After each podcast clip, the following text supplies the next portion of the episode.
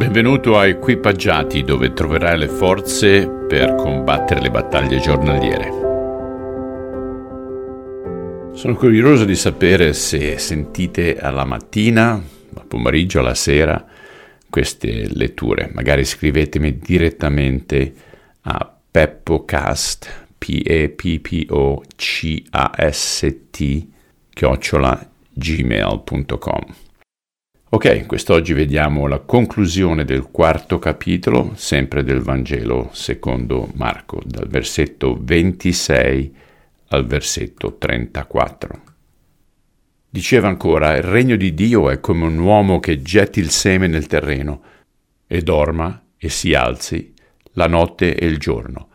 Il seme intanto germoglia e cresce senza che egli sappia come.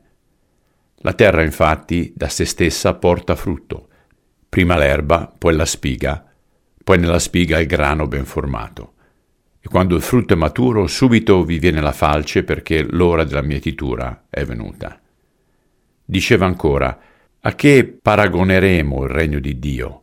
O con quale parabola lo rappresenteremo? Esso è simile a un granello di senape, il quale, quando lo si è seminato in terra, è il più piccolo di tutti i semi che sono sulla terra, ma quando è seminato cresce e diventa più grande di tutti gli altri ortaggi e fa dei rami tanto grandi che alla sua ombra possono ripararsi gli uccelli del cielo.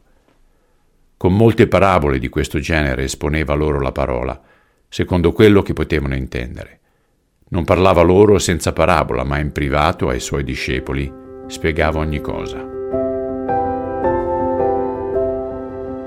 Signore, questo regno terreno è rotto, è infranto, ci sono tantissime problematiche e siamo grati che tu sei venuto ad instaurare il tuo regno, che è qui ora e sarà anche in futuro. Però già facciamo parte di quel regno e per questo te ne siamo grati. Amen. Ragazzi, vi rendete conto che siamo figli del re? Spesso non ce ne rendiamo conto, ma questa dovrebbe essere una notizia che ci fa già saltare o vedere le cose intorno a noi con un occhio diverso. Te lo auguro per quest'oggi e ci sentiamo subito dopo il weekend.